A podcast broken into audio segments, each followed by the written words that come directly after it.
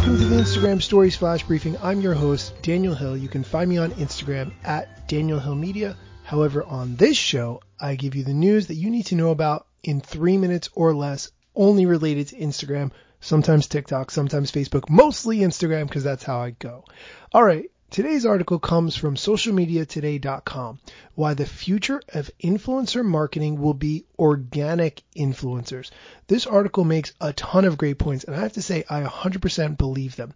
Just to start and level set, the article uses a great quote from Casey Farrell, Vice President and Head of US Monitor, who said in a recent Media Post interview, quote, "We are at peak influencer and it's beginning to run its course."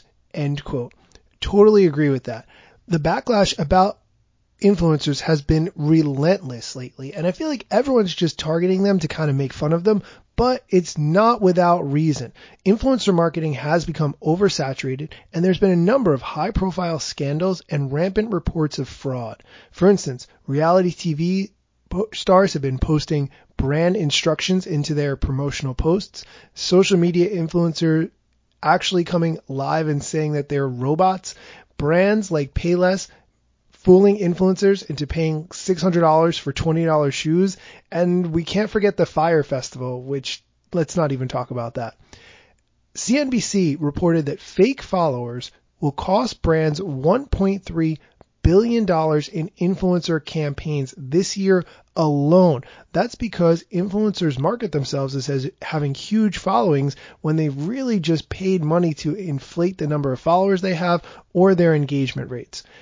Now we're seeing studies that say only 4% of people trust what influencers say online. So what's the solution instead? A recent Stackla study found that people are 9.8 times more likely to make a purchase after seeing a peer's social post as opposed to that of a traditional social media influencer. So posts by your friends about a particular brand or product are going to be more influential than seeing something from an influencer.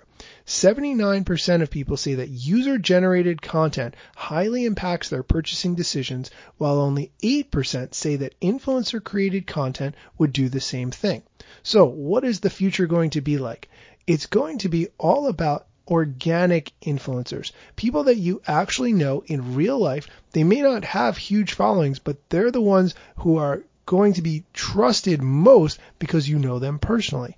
People today do want information about products and brands, but they want them in a way and coming from people that they trust, that they know is authentic. So if you're a business owner and you are looking to partner with influencers take a very close look at the micro influencers or the organic influencers who may not have a huge following, but are going to have more trust from their followers because they're real, actual people.